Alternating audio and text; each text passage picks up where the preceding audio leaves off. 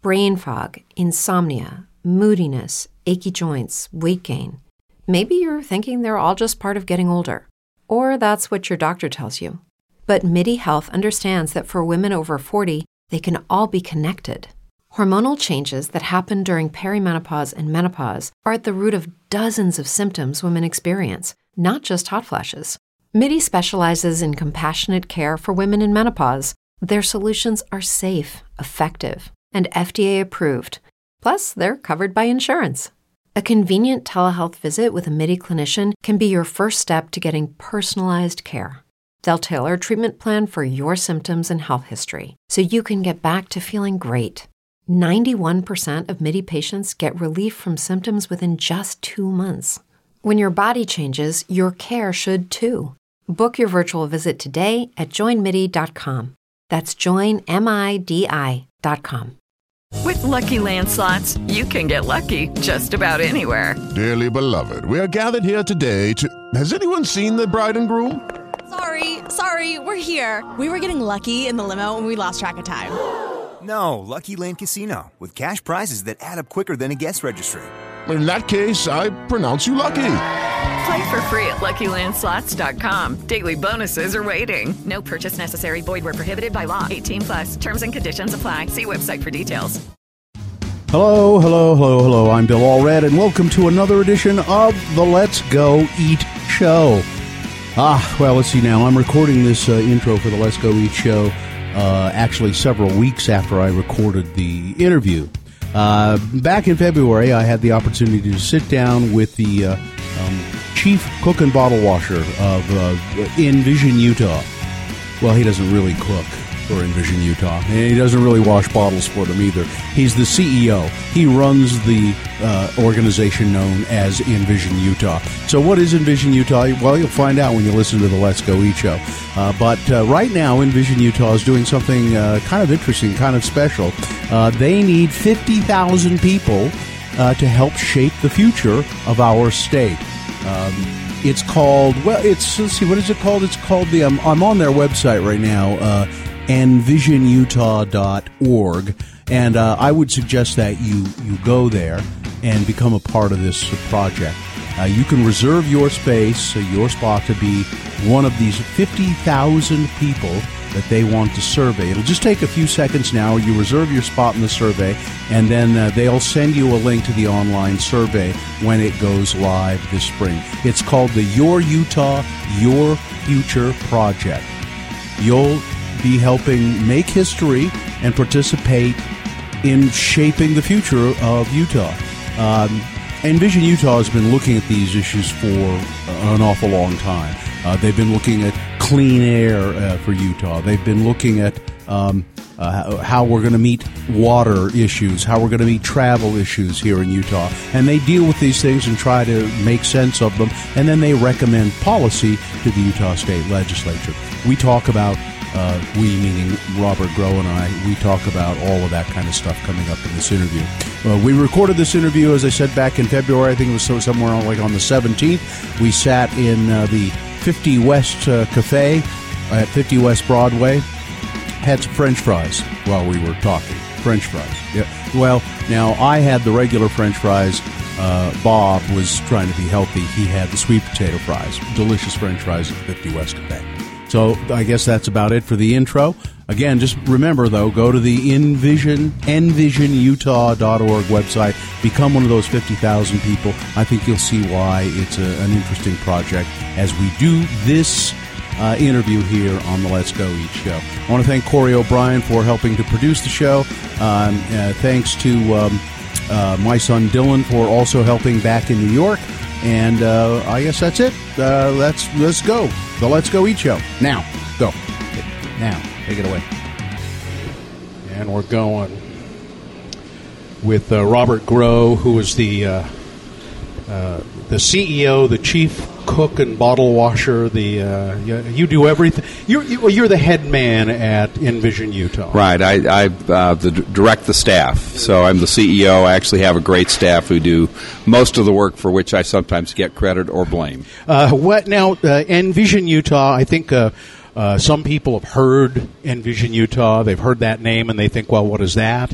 Uh, some people know what it is, and then there are a lot of people just totally in the dark as to what Envision Utah is. Can I call you Bob? Sure, that's great. Uh, Great. tell, so, what is Envision Utah, Bob? Yeah, Envision Utah was actually originally a project of a group called the Coalition for Utah's Future, which was formed in the 1980s and 90s to look at long term issues facing the state of Utah. And so Envision Utah was an effort to look at a 10 county area, the Wasatch Front and back, and say by 2020, if we add a million people to the 1.7 million people, what will it be like? So it's a it's a partnership of business leaders, nonprofit associations, government officials, mayors, and so on, who are interested in thinking about the issues over the long term, not just reacting short term. Who give, give me an idea? You were there in the very beginning, the, the the foundations of it. Who were you with, sitting around a table, just just just kind of shooting the bull and saying we we ought to do this and why? Yeah, and I, I joined the coalition board in 1994, and they had a subcommittee looking at growth issues, and people involved were uh, professors and you know leading thinkers. Uh, Spence Eccles.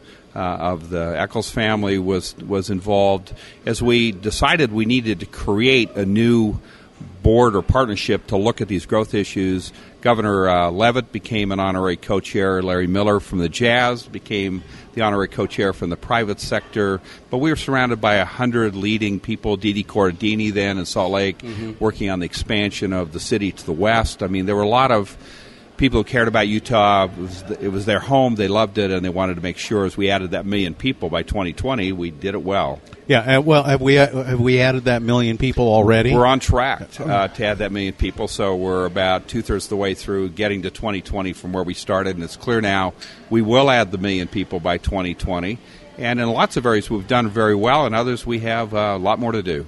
Um, so you, so you, uh, so you, you're sitting around with these people and you say, well, we really need a, a group that will look at these issues and continue to look at them and study them and plan for the future. Uh, who came up with the name Envision Utah? Do you know? Uh, we actually launched the effort six months before we came up with the name. So at the beginning, we were called a public-private partnership for quality growth. That's that's a little clunky. Yeah, it was a little clunky, but we, we, we were re- really struggling with our name. Uh, so Envision Utah implied the whole state, and we were looking at the 10 county Wasatch front and back. But since then, we've done work in uh, Washington County, Vision Dixie, Vision Morgan County. We've done a vision with uh, Southern County in Idaho and Rich County, the Bear Lake area. So we've done a lot of work off the Wasatch front now. So we've really grown into our name over the last And, 20 and years. uh, who did did one person come up with the name and go? I know Envision Utah. Or Well, no, there was a, it was a group effort, and I was pulling for a verb. It had to be an action. So there was Vision Utah, there was Vision, all sorts of things. But uh, eventually, those of us who wanted this to be about doing something real uh, got the verb envision. it's it's really interesting how these things get hammered out, isn't it? It's just it's fascinating over the well, years. Well, from the beginning, this has been a collaborative effort. So there, there are. I don't ever remember a vote being taken at Envision Utah. Uh, we have a board of over 100 people. We have an executive committee of about 24. Um, it's it's about working together till people feel reasonably comfortable with where we're going with outcomes. And so it's it our uh, we really do three things. We bring people together who share a common issue or challenge or problem. Mm-hmm. We then study the values of them and Utahns to understand what Utahns really want in their future. And the third thing is we say, okay, if we make these decisions today, where could we end up in 20 years? Or if we make these decisions, where would we end up? That's called scenario planning. It's about predicting or projecting virtual futures with the best models. And so we have the simple process of stakeholders, values, and scenarios. And then the most unique thing about Envision Utah was it wasn't designed to make decision. It was designed to ask the public to look at the choices and to let them make the decisions about the future. Uh, as you, uh, where, uh, where does the where does most of this is not a government agency? No. Is it a quasi government agency? No. No. Is there any public funding here? Uh, there, there have been, whenever we do a project in an area, oftentimes a city or a county or a group of cities will say, "Will you come help us?" and they'll have some some money involved in the process as we help them design the process. But usually, our funding is probably three quarters, four fifths private funding. It comes from foundations, private businesses. So The Your Utah, Your Future program we're involved in now is about a four and a half million dollar program over three years, and about a million of that will come from the legislature. Half a million last year, we think another half million this year. But Utah County's chipping in money, Sandy City's chipping in money, Ogden's chipping in money. So it, it comes from a, a, a broad source of governments, local.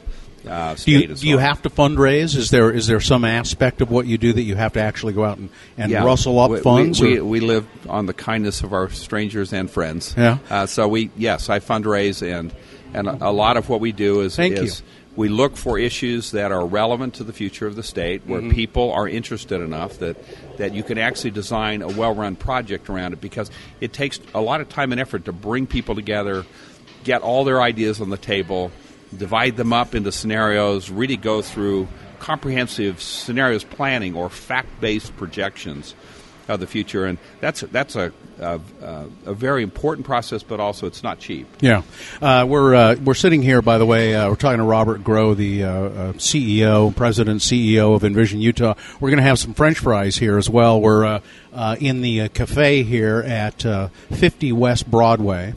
This is where um, where I work. Well, I don't work in the cafe. I work at at uh, X And Bill is having the regular potatoes, Re- and I'm having the sweet potato French fries. So I'm being healthy today. All right. Now, are they supposed? They're supposed to be a little healthier than the regular French fries, I guess.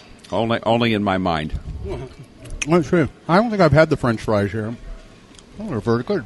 They're good. So, and please feel free to eat and talk it. And, Great, thank you. know, as you can as you can hear the way I'm doing it, I don't mind talking with my mouth full, and you should not either. I'm a professional broadcaster. I know how to do it. um, so we're talking about Envision Utah, um, and how do you decide? Uh, well, you know, I looked at the at the website, and and it says you know issues. What issues do you cover? And I just jotted them down: agriculture, air quality, disaster resilience. That's how. That's not surviving the first 72 hours. That's how long does it take to get back to normal. uh, education, energy, housing and the cost of living, jobs in the economy, public lands, uh, recreation, transportation, uh, commu- uh, community, communication, and water. Okay. That's a lot of that's a that, and that seems to be almost all. That's that covers it pretty much. Uh, not quite everything. There's one topic that's not there, and it's healthcare. Uh, for various reasons, but when we started this process, the Your Utah, Your Future process, uh, about a, designing the process a couple of years ago, we asked Utahns in a survey what they cared about most. What were the issues that mattered? And these were the cluster of issues that, on a seven point scale, ranked 5.5 and above, and that mm-hmm. were interconnected enough that you'd want to look at all of them simultaneously. So, if you're a legislator, you get to react to the bills that are delivered in front of you by various constituents. So those who are in favor of water projects have their bills, and those in favor of transportation have their bills. But we rarely look across this full range of topics look at the synergies of how we can do things better and look out to the long term to make sure our trajectory is really where we want to end up on those. Uh, as you uh, as you do these things, as you look into these various issues, uh, how do you or do you try to avoid controversy?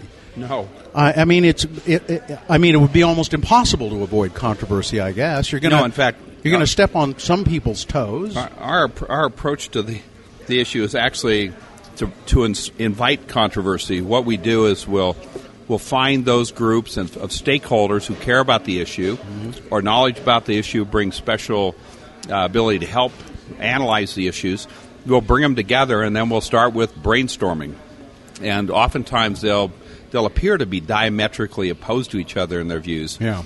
And so our goal is to actually help facilitate those really smart people into understanding one another's perspectives as we design scenarios and model and so on. So I just came from an air quality task force meeting. It's called the Clean Air Action Team.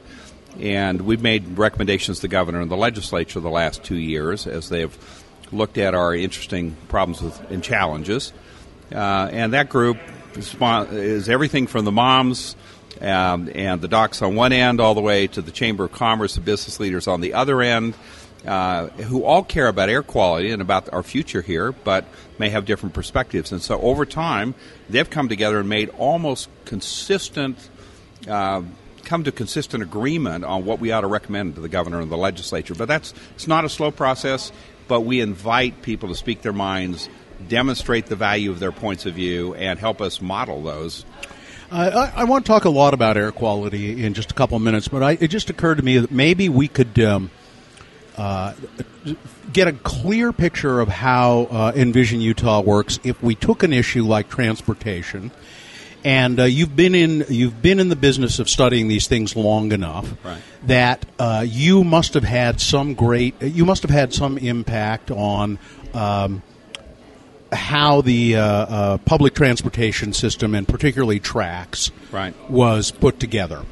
Yeah, you you must have looked at that and then uh, TRAX the track system came into being but UTA put all put these uh, uh, rail cars in and right. and all of that what give me an idea of what went on leading up to TRAX, and that'll give me an idea of how you guys right. operate so in, in 1997 in january with governor leavitt on one side of me and larry miller on the other we launched envision utah and one of the big questions we were looking at at that point was if we add a million people to this 10 county area how congested will it get?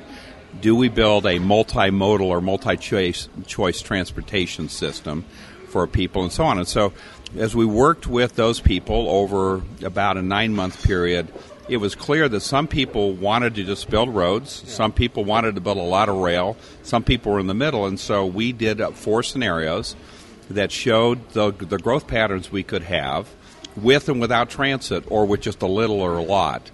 And then we modeled what happens to the average citizen's time sitting in traffic, their delay hours per year, vehicle miles traveled, and so on. And we took those to the public in the largest outreach in Utah history. About 20,000 people participated. And the public then said, we want this system. And eight, uh, when we were finished with those scenarios, we polled the public. 84% of them said, build the track system as fast as we can humanly do it. Now, before that, mm-hmm. uh, UTA had had a vote on expanding the track, building the first TRAX line, and it had gone down in flames. I remember that. Uh, and in the mid 90s. Yeah. And, mm-hmm. and Envision Utah came along in 97.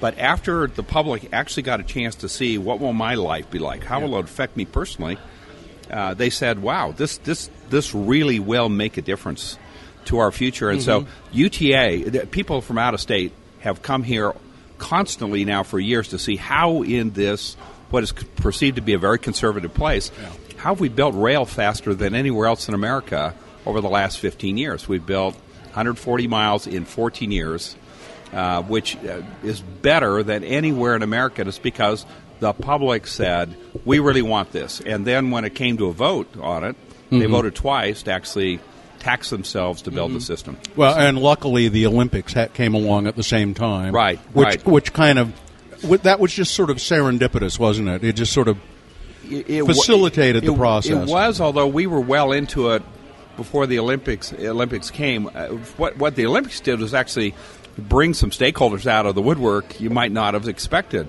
Uh, they didn't have the money to do the EIS on the Fourth South Transit line, and we were the deadline where if we wanted to build that line before the Olympics to the Olympic Village, we had to get going.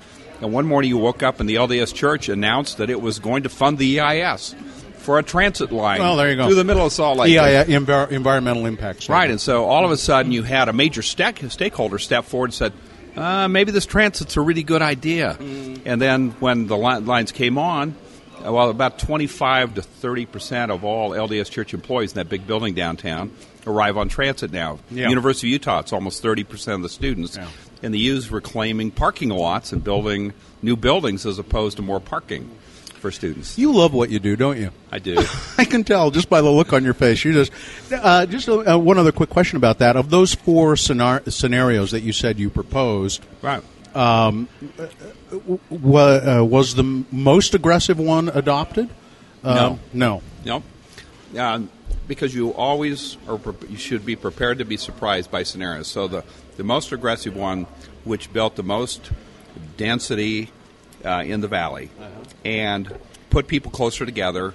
Also, put the cars closer together And so, since you measure pollution in micrograms per cubic meter, the more densely you pack people, you actually started to make the air quality worse. Okay. okay. Yeah. and- yeah. Okay. Mhm. So that was a shocker. That scenario D, which uh, s- some people thought would be the best performing one, wasn't. There is sort of uh, almost in every balancing between choices, there's a sweet spot, Mm-hmm. and until you model it, until you really you know figure out, it's hard to predict where that sweet spot is. And so the sweet spot was yes, we need more walkable communities. Yes, we need a wider variety of housing types. But no, if you pack them all in downtown that may not be the best solution. And so people chose, we call them affectionately scenario A, B, C, and D. They chose C, which had walkable neighborhoods, expansion of TRAX, and so on. Uh, and but it tilted a little bit more towards D, which was the most dense. Uh, and so it was it, it shocked a lot of people that when the Utah and we did a statistical survey as well, but the Utah public was very much in favor of building transit and that has been borne out now by 15 years of of aggressive transit building. We actually have built now the 2030 transit plan by 2015. We've actually built all those lines, and so it's a, it's a good example. The other, so Envision Utah's first vision affected transit. It affected the renovation of downtown Salt Lake. It set the stage for City Creek Center and all of the things, the $5 billion or so being spent in downtown Salt Lake. A lot of cities and towns who were stuck on quarter acre, half acre lots now allow multifamily housing, townhouses. So it's, it's let the market work. So government, some local government regulations that were blocking people living wherever they wanted to live Yeah. changed. So Zoning. zoning changed. Um, and so right now, if you look at the lot size in Salt Lake County, it's back down to the lot size that it was in 1900.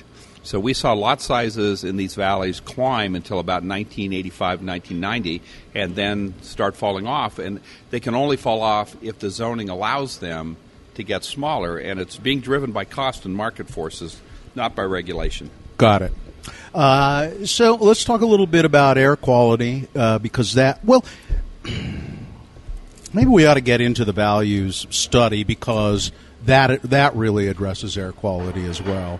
It does. Uh, Envision Utah recently conducted this values study.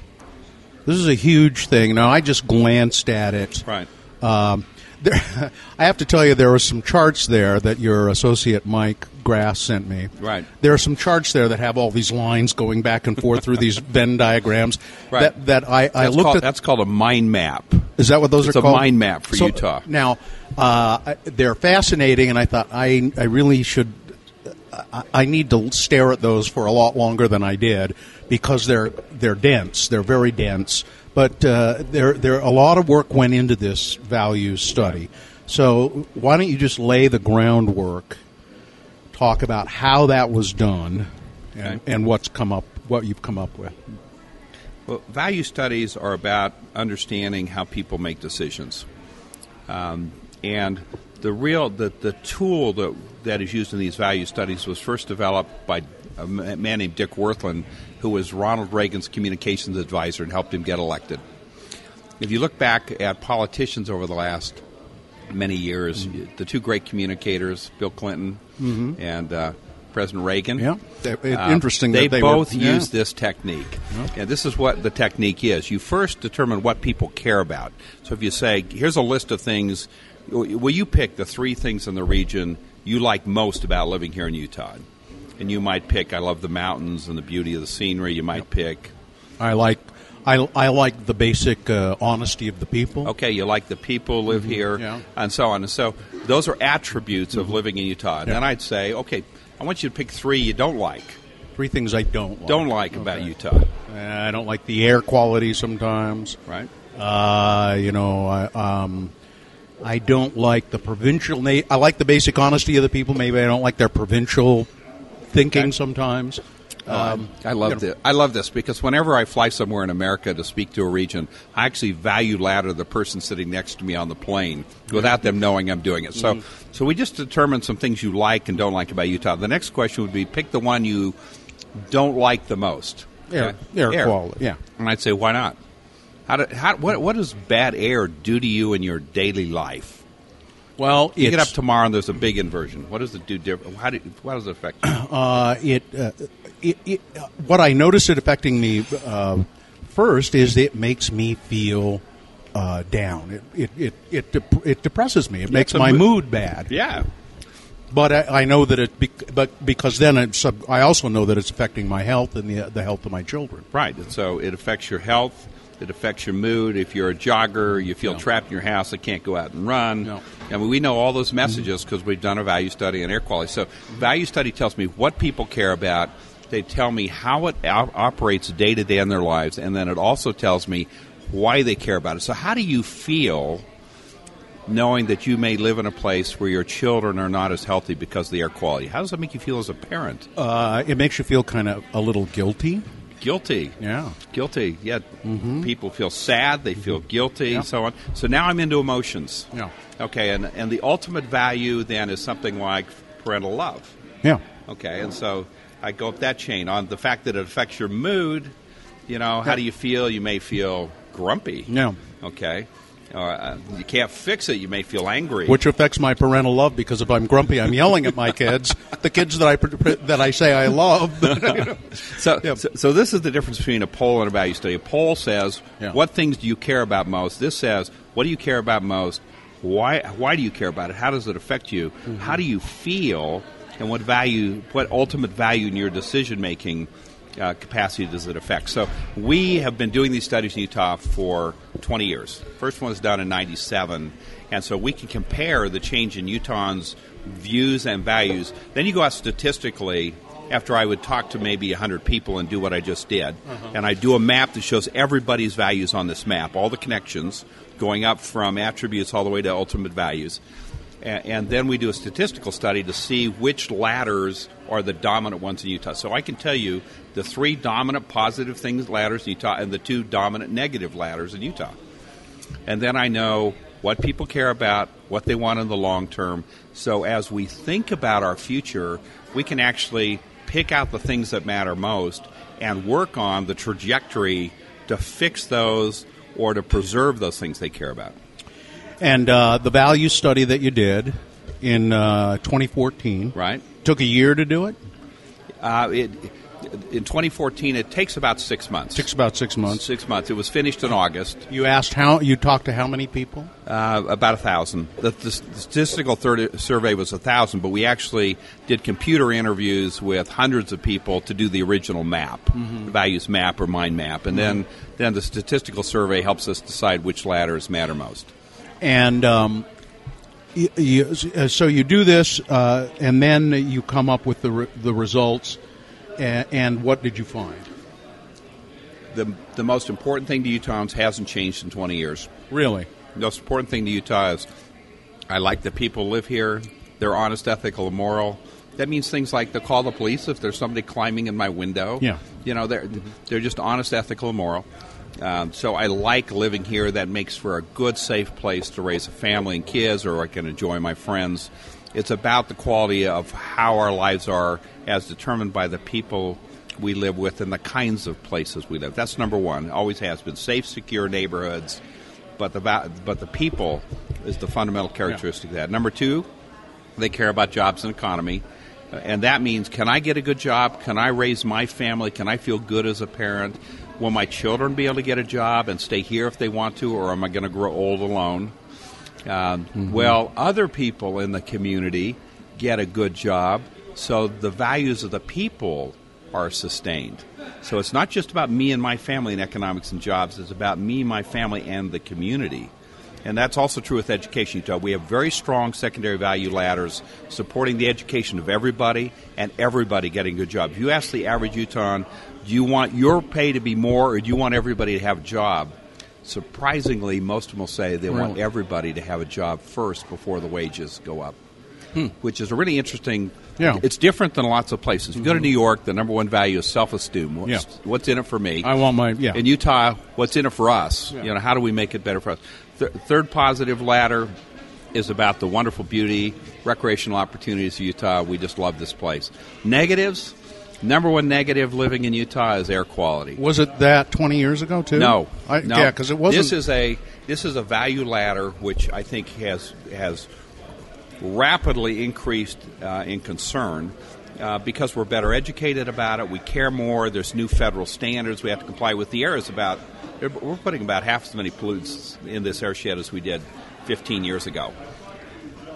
Hmm. Okay, we met the PM10 standard after we were way out of compliance. We met the TSP standard before that, Mm-hmm. and so on a particular, we're, we're now down to PM 2.5, and we got to get better. air quality is actually a little better. Yeah, and I have a pit. I've just sorted my dad's slides Mm-hmm. from when I was a kid, and I've got a picture looking at his window. He was a college professor on the East Bench, looking down into the valley when I was about ten years old, and it looked gunkier than it does today. Really? I was just I, I, I pulled this one out just to show people. Uh, yeah, it used to be we had coal in these valleys. The day after the snowstorm, the coal was getting black from the coal dust. And so, over generations, over many years, the Clean Air Act has made things much cleaner since the 1970s, but we know more about health. We know, and the standards have been reestablished, and we all have to do a lot more. But it's a, it's the leading negative by a two to one margin. And then I'll, I'll tell you the other negative. Yeah. Well, they're two. Hey guys, it is Ryan. I'm not sure if you know this about me, but I'm a bit of a fun fanatic when I can. I like to work, but I like fun too. It's a thing. And now the truth is out there. I can tell you about my favorite place to have fun. Chumba Casino. They have hundreds of social casino style games to choose from with new games released each week. You can play for free anytime, anywhere and each day brings a new chance to collect daily bonuses. So join me in the fun. Sign up now at ChumbaCasino.com. No purchase necessary. VGW Group. Void were prohibited by law. See terms and conditions. 18 plus. Hello, it is Ryan, and I was on a flight the other day playing one of my favorite social spin slot games on ChumbaCasino.com. I looked over the person sitting next to me, and you know what they were doing? They were also playing Chumba Casino. Coincidence? I think not. Everybody's loving having fun with it. Chumba Casino is home to hundreds of casino-style games that you can play for free anytime, anywhere even at 30,000 feet. So sign up now at ChumbaCasino.com to claim your free welcome bonus. That's ChumbaCasino.com and live the Chumba life. No purchase necessary. VGW Group. Void were prohibited by law. See terms and conditions. 18 plus. more negatives. The second one is lack of diversity. You mentioned your pro- provincial Provincial, question. yeah, and that's that's essentially so what you, I'm I saying. like the people here, but I wish Yeah. there were a little more diversity and Yeah, attitudes. and so on. yeah, less- less that's, That's number two. Uh, the number three uh, negative is actually one that's very strong in rural Utah, and it's o- an overbearing federal government, and it's it's a political philosophy, but more than that, it's about my family had to move away and leave me growing old alone because there were no jobs here. And so it's very much a family values issue in rural Utah. So that's that's rural Utah. It's, That's it's more dominant rural Utah, but it's also it's like eight percent up and down the Wasatch Front. It's about thirteen percent in rural Utah. Yeah, and I was I was going to ask you as you as you do these value studies, do a value study like that, uh, you must look at uh, different income levels we do. and uh, rural versus urban. Yeah, we did. Uh, we did a large sampling. We could we have rural, semi-rural, which means urbanizing. Yeah. and then urban areas. Yeah, and what there, I, I saw an interesting study. As a matter of fact, I wrote it down, and you guys didn't do it, but it was a, a University of Utah study. It was they talked about it in the paper. Uh, poverty rates in Salt Lake County, uh, and they were talking about east side and west, east and west of the freeway. Did you Right. see that? And I did. yeah, I thought that was fascinating too. But so you, do you, you must you must do that kind of uh, values. Look at that Yeah, uh, uh, uh, the- minority community, how they respond. In the last couple of years, the the University of Utah has done work. Jim Wood at the University of Yeah, Utah has done extraordinary work on Yeah, I wrote his name down, James, on, James Wood. on on where people live in Utah, why they live there, and the concentrations of poverty. We also have the most complex databases of what what where what the land is being used for in, real, in Utah. As we have databases that show essentially every parcel, when the buildings were built, what kind of building is on, and so on, because we model the region. So we model where we are today, and we say if we had two and a half million people by 2050, what would it look like? And we can model the tax appraisal value of every home in these valleys with different colors going from the east bench to the west side. Yeah. And so there's no question that we are somewhat, by generally natural market forces, segregated by income. And every Utahn has to have to ask themselves, is that a good outcome? In the long run, is that a healthy outcome, or would we be better off if we had um, some moderate income housing, some lower income housing, some townhouses, some apartments, All mixed. all mixed in? Yeah. Would that be a better thing for the future of Utah than having it? Um, you know, this, this concentration of poverty. That's kind of an that's kind of an artificial thing. You do that artificially. It's Right. it's. I mean, it has always been thus that. Uh, you know, the wealthier people live up on the hill, and the and the, the poorer people live down at the bottom of the hill. That's- It, and and, and uh, so it's it's kind of an artificial, which is not to say that's a bad thing to do, uh, but, but but you know you're you're you're engineering a society when you say, well, let's mix it all up and put it together. Well, you can be engineering it, or you can just say let government regulations decline that restrict that, and let's see what people do, mm-hmm. and leave it just to free choice Yeah. and free markets. And so our zoning ordinances can inhibit where people can live. And uh, it's been one of the things litigated by the United States for the United States Supreme Court since the Mount Laurel case in the 70s. Um, in fact, that may have been in the '60s, where they where they talked about the suburban areas restricting people from moving there in New Jersey. So, Oh, and that and redlining, uh, Redlining. redlining with lo- Right. loans and things like that. Banks redlining people, and yeah, yeah, and so so a lot has been done. Utah, by the way, Utah has some very aggressive programs to help people, and we shouldn't. Sometimes Utah gets a bad rap on that front. We we had we brought uh, Manuel Pastor here, who's head of the Center on Equity and Justice at USC in California. Brilliant, brilliant thinker, studies regions all over the country, and he said we're one of just a few regions in America where, if you look back over the last 20 years, our rising economy has brought jobs for all three layers low, middle, and higher income people, and, uh, and, and, new, and higher wages across all those. And the only other places in the country that have seen that are where they had large government concentrations. And so he came here with a team of people last spring to interview and figure out what it was about Utah that actually was lifting that. And there are a lot of this Housing First program in Utah uh, is is is we're about seventy percent of the homeless off the streets and giving them housing now. Uh, so there's a lot of good things going on, but this long term issue about neighborhoods, what's the structure of neighborhoods, who can live there, is still a concern. Uh, let me ask you something about the value study uh, in terms of uh, you mentioned it in passing that uh, uh, the negative was the federal government, the overreach of the federal government. Yeah. Uh, and uh, did I understand you to say? Did I understand you correctly to say that's mainly the rural in It's- the rural areas? it's much it's much stronger in rural areas, but it's also other uh, across Utah. But it's it's down the line in terms of negative things. But it's important to the rural people because if you look at rural Utah, and it's one of the things we're doing this time. Your Utah, your future covers the rural areas of the state as well. The first uh, major forays we did in understanding people was to go out to all of the associations of government in rural Utah and spend time with them and do these computer interviews.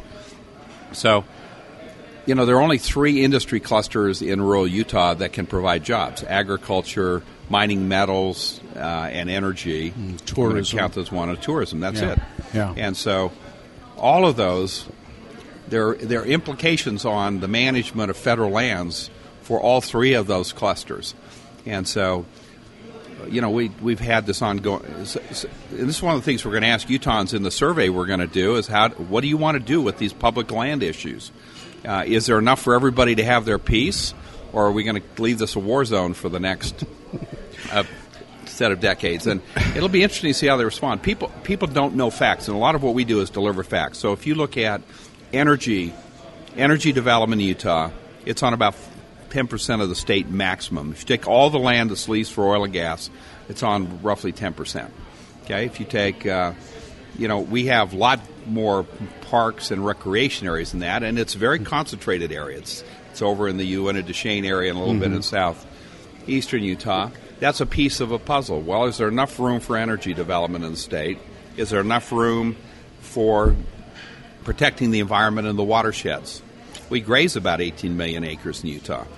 And there are new techniques for grazing which actually help restore the riparian habitat. You rotate the, the animals through fields as opposed to leaving in one place, Mhm. chewing down the same riparian Mhm. habitat. And so there, there's a lot. There's a, there are a lot of interesting questions about public lands. So our goal is to, in April and May, bring facts to Utahns about each one of these things with projections to 2050, and say, what do you want to do? Where do you want to end up in this debate? Well, now, so what is it that you want that you want from people? Uh, you want people as many people. What are, you, you're targeting at least fifty thousand people that I see. You At would least like 50,000. You, but you'd like to have more. You'd like to have every single I would person. love to have everybody do it. The largest uh, turnout for something like this uh, in America in, his, in history is 30,000 people in San Diego a couple years ago. That's an area of 3 million people, so about the size of Utah. So we'd like to A, smash that record, B, may, really let Utahns speak with a very loud, clear voice about what they want on these issues so that decision makers can say, well, are we aggressive enough? Are we attacking the problems well enough? A lot of great things are going on in Utah, but should we adjust course on some of these? Uh, so, Utah, uh, I think legislators, governors, everybody, they're used to listening to polls. I think it's almost like those sort of roll off water, like water from a duck. But 50,000 Utahns respond and say, we'd like to go this direction. That will make change. And that's what we're after is, is so that it's not just a survey, it's here's real, well vetted facts and information about how we're growing and how it'll affect this issue. Now, what, what, what do you want to decide? Where would you go if you had these four choices on water, or you had these four choices on air quality, or you had these four choices on public All right, let's let's talk just nuts and bolts then. Okay. Um, the name of the study is what? It's your Utah, your future. Your Utah, your future. Has it? Have you started soliciting response? yet? Yes. Uh, the, the survey, the final survey, will go live early in April. It'll be up for about two months. And so you can go once or twice or three times. It, I mean, you'll be able to go to as in depth into the issues you want to go. So we'll go live at the beginning of April. And right now you can sign up to ma- uh, go online to envisionutah.org and you can reserve your spot to be one of the 50,000. Leave us your email address and we will then make sure you get the survey and the opportunity to participate. Your voice is heard. Um, so that's the most important thing people can do right now. There, there's also a set of informational games online, like on air quality, interactive computer modules that are educational on each of those 11 topics, but they're not the final survey. They were put up to help us develop the final scenarios and surveys. Okay. So, so envisionutah.org, um, go reserve your spot to be one of the 50,000. All right. So you do that. You you reserve your spot, and uh, that ensures that you're going to get the complete get to participate in the complete survey. Right. Um, what will that entail? Will that now? now so what? What about people? I, there are some who don't have computers and internet access. Right. And how is there a way they can participate? Um, we haven't specifically designed that. We are translating the whole survey into Spanish, so that'll it'll be in Spanish as well. Um, we're looking at outreach techniques. We're looking at reaching out through the PTA and other ways to get out, uh, word out across the state. We have about 90 organizations that are partners in this who are be getting the word out through their networks. Mhm. Everything from IHC, the power company, the gas company, So, so uh, uh, local governments, sending out in the in the gas uh, bill, Right. they'll send out a notice that says, "Please participate." Right. Uh, IHC will encourage all, and that's all all their employees. They got That's- 30,000 Well, it, that panel that I uh, moderated, I learned that IHC is the second largest employer in the state of Utah. Right, The- and, and the state's going to. The state is also doing it through their employees. So we're going to try and get the word out in as many ways as possible. It's interesting though that Utah has the highest internet Yeah. penetration of any state in America. Yeah. People people from back east think we're backwards. You know, you have to actually corner them for a while and tell them the truth. Yeah. before they they get it. So uh, you reserve, and I and I uh, will. Of course, the word will go out on this uh, podcast, but uh, you know, I also have a radio show that I'm more than uh, happy to mention that on uh, a lot until it, it happens. You know. Um, So you reserve your spot, and then you get to be on the survey. Right. What, what kind of a commitment is that going to be? Uh, it'll probably take eight to ten minutes to answer the first part. And the first part will say, here are five big choices about what Utah could be like in 2050. Study these and tell us what you would like. Which one of these do you like and why? Which elements of it?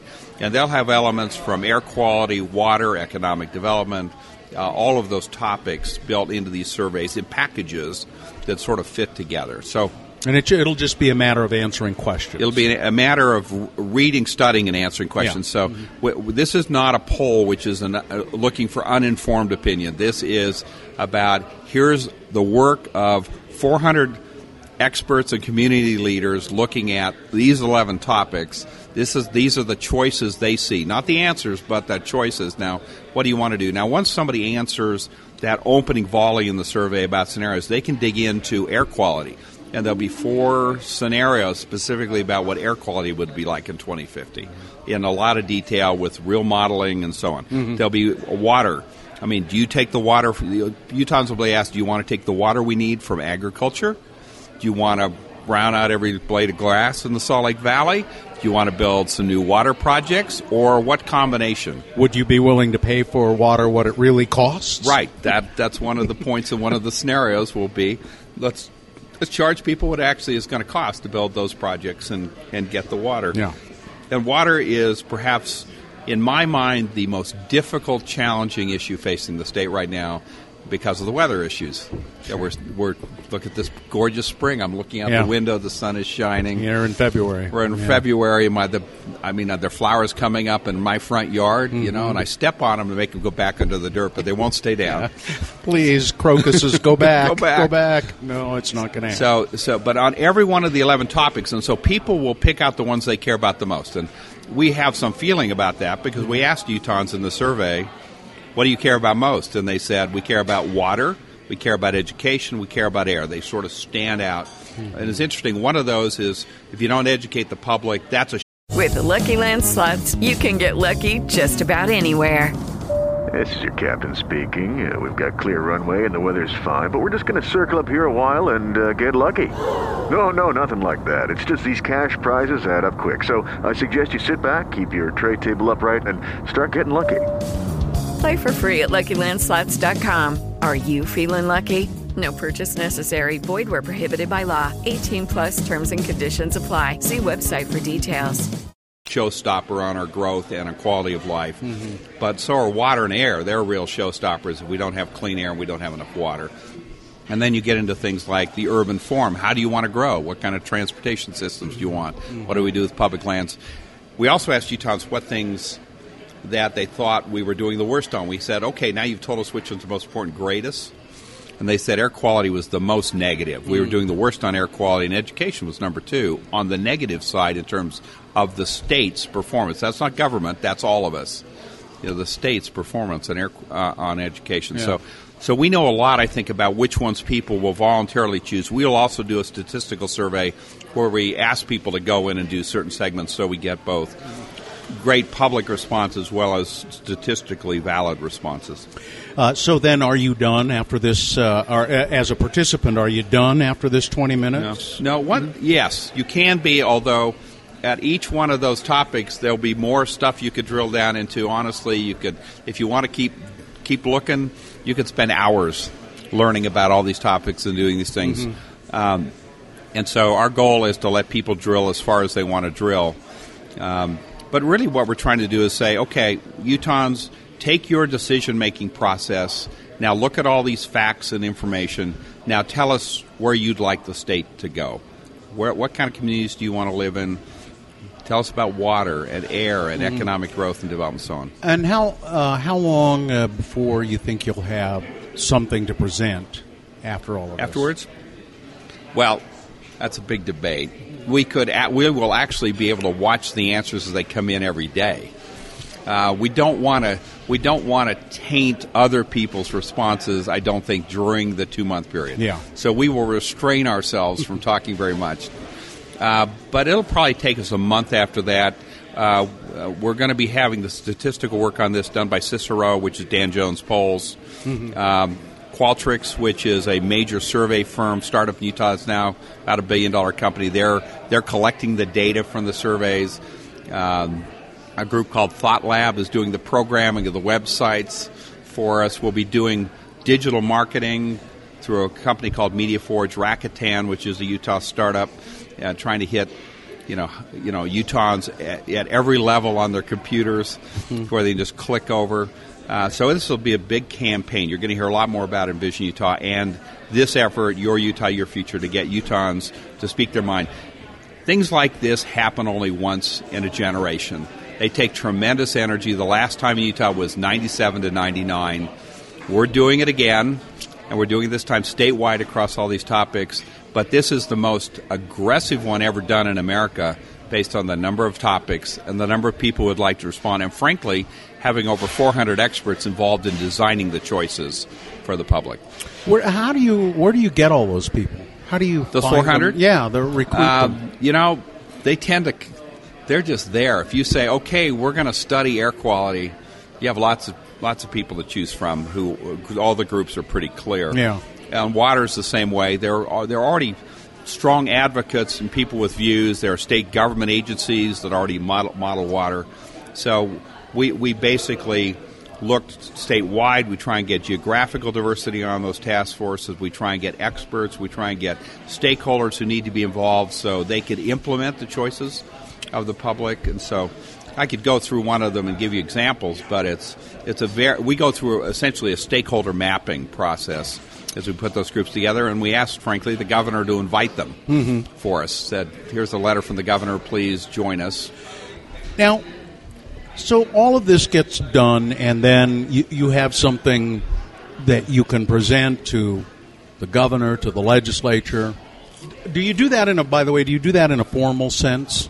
Do you? Do you? Uh, do you? Do you? I mean, do you We go will. to? A, we will. We'll roll out the vision of where Utahns want to go sometime in the fall. Yeah. Um, in time for legislators to think about it, the governor to think about it as he puts together his budget for local governments to think about it. But more importantly, part of what happens in a process like this is that people say, you know, I really want a great community. Before we did the first vision, most people said, and therefore we need more roads. We just need roads. But Pe- people said that. after the scenarios, they said, well, we need roads, we need good roads, but we also need a great public transportation system. And so, what one thing that happens in the educational process of this is people actually redesign the way they think about their lives to get what they want based upon their values. And so that's why we try and understand values is these are all scenarios they're all designed how do you get what Utahns really want in their future? And this this allows people to sort of reconnect the dots in maybe a different way than they have in the past mm-hmm. about what we all need to do together. Utah Utah is in a transformational period, and we have been for 40 years. We've been one of the fourth, fifth, recently third, second, or first fastest growing states in America for a long time. We've been a real sleeper. We were not discovered by America. Yeah. We were glad to hide here with our mountains and keep Yeah. everybody else out. Uh, we were finally discovered in the last 15 years by high tech. We've been discovered as a fabulous place to recreate, and so you know that this growth trend is going to continue, and we are transforming, particularly in the Wasatch Front and back, into a major urban region that can stand on the world stage and be a great center for economic growth and development, but also a great place for people to come. Uh, we're growing up. But we got to be ready for it. We got to be ready, and that's what this is about. Think long term. How do you get ready for that growth? Have you ever, you know, you you you you you uh, come across as a very positive person, and and you're nodding and saying, "Yeah, I am Yeah, a positive person." I think I think these, but you must have been disappointed in how. I mean, in how sometimes your studies have been received uh, by the actions of the legislature or or, or I actually, or how, I, I, yeah, yeah, I'm I'm a positive person, so that's true. I'm also have gradually become a slightly more patient person. If you were to ask my wife, she would tell you I'm not the most patient person on the planet. But um, I think I think real change now in American regions and states no longer requires you to get 50% of the voters plus one. It requires you to build a much stronger group who consent to a direction, both consensus and consent, which is about 85%. And so there's no other way than the way we're doing it that actually transforms regions. It can't be done by coalitions and making places a battleground. It has to be done by bringing diverse groups together. And so I am not patient about outcomes, but I am patient about this process because no other way has ever succeeded in making this kind of change. There's a fellow who's at the top of the Ford Foundation now, one of the top three or four executives, who wrote a book when he was an MIT professor called Democracy as Problem Solving. He highlighted 10 processes internationally which had worked to change places. Envision Utah got 27 pages in that book as as a tech, technology, a way, a process of doing things. I, I was an electrical engineer with a systems background who went to law school. So I'm a I'm an engineer of processes. You're a process guy. I'm a process guy, and I believe if you run the right process, and it's a really simple process, it's the golden rule in action. Bring everybody together, respect their ideas, analyze those ideas, and then take those ideas to, to the real decision makers who are the public and let them tell their leaders where they want to go. And that process works. And I've, I've, wa- I've been to more than 90 regions in America helping them understand what we've done and look at what they're doing. And nothing works like this does. And so this is, like I said, once in a generation opportunity for Utahns to really make big change happen in the direction they want to go. You you are an evangelist for change, uh, and uh, it, it's it's fascinating to think because I'm an, uh, an impatient person, and I think you know, ju- why can't you see what I see? Just do it. Yeah, well, Uh, and it's and it's uh, I'll tell you what I told a friend of mine a number of years ago. He brought a bunch of important people together to lunch to look at a thing he wanted to suggest. It was actually a great idea. I was there at lunch. After about 10 minutes, everybody was playing on their, their phones and looking at their email. I could tell this was going over like a lead balloon. And I could tell he was depressed. And I got back to my office and I wrote him a little email and I said, It really is one of God's gifts to be able to see the future. But it usually comes with a second gift to be patient enough while others keep up, with you or get, get caught up with you. And so I think we owe each other the patience to come along until there are enough of us to make change. Now, that doesn't mean change isn't led, because it is led. led. I mean, if you go back in our history to when we wanted to get coal burning out of our houses, Yeah. that was led by a bunch of women's organizations and doctors and others. Just got angry. Just got angry, and they led the debate. But then the debate has to take place. It involves legislatures and cities and average citizens, and we are in one of those fun times of really transformational change in Utah. We need to make sure we're transforming to where we want to go, and we're really thinking about the long term as we do it. uh, so you're optimistic about I, I am the air quality, water. You're we can do it. We can do it. There's there's no question in my mind that we can do it. We need to look at that wild card. We don't have another wild card in the other ten topics, but in water, we clearly have a huge wild card. Yeah, and that's climate, and we Right, can't and- we, we can't do much about that. Well, maybe we can. Well, if there's, but there are things you can do. For example, that come out of these Yeah. studies, you can. We should make sure that every drop that falls on the public lands and on the private lands in Utah gets Captured. absorbed into the ground as fast as possible. or capture it. or captured in some way. Yeah. I mean, I mean, we're going to have to do things differently. Right, right now, if if if, if rain falls on your house, on your lot, Mm-hmm. your lot is designed to flush that water off into a into a ditch, Yeah. then into a pipe that ends in the Great Salt Lake. Yeah. The truth is, we need to redesign every lot That's in Utah. Yeah. to hold that water and let it percolate into the ground. We just we just haven't gotten diligent yet about Mm-hmm. over 35 years. We could change anything. Half of what will exist in 35 years doesn't exist yet, and half of what's here is going to change. We it's a pretty clean canvas when you think about it that Yep. way. And so, yes, I'm optimistic even about water, but only if we sort of shake ourselves a little bit and say, "Wow, we're loving this great weather, but mm, what does this all mean?" Yeah.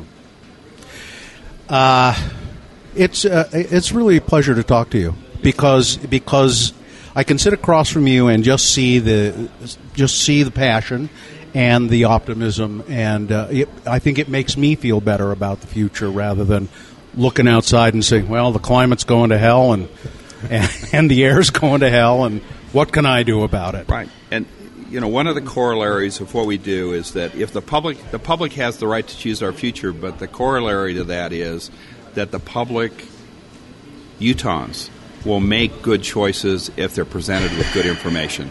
That we can trust our neighbors and our friends and those who live across the valley from us and those who live in the rural areas of Utah.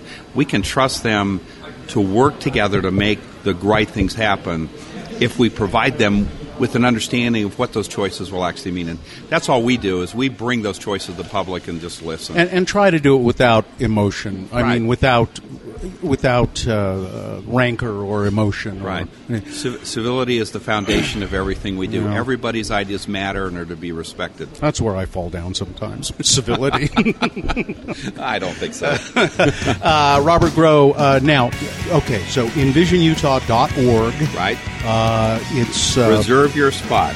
Reserve your spot for the survey. Uh, just click on the reserve your spot. It'll ask for your email address. We'll make sure you're the first to know. By the way, we have a huge campaign that's going to go out to do this in the public schools, Mhm. high school students and their parents and families through the universities. We'd like to start a competition between the universities. Uh, we'll be reaching out through digital media. We'll be reaching out through earned media. Thank you for having me on today. My pleasure. Um, I and will- so we want every Utah to know this is going on and be able to make their choice to join in, share their voice. When I go back upstairs, I'll go to my desk computer and I'll reserve my spot.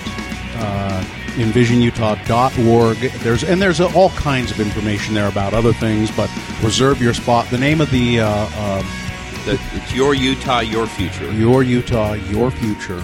It's and it's right there on the the Right, front. right on the, the landing page. When you hit the landing page, you scroll down just a little bit and you see the place to click to reserve your spot. Do it. All right. Thanks for being with us. Thank you. Thanks for having me so much. Yeah, and uh, thanks to 50 West, uh, the uh, uh, 50 West uh, uh, Cafe, for uh, giving us some delicious French fries here. Uh, always a pleasure to be here. Uh, I'm Bill Allred. That's it for another edition of the Let's Go Eat show. Remember, remember, if you're pouring drinks, always make mine a double.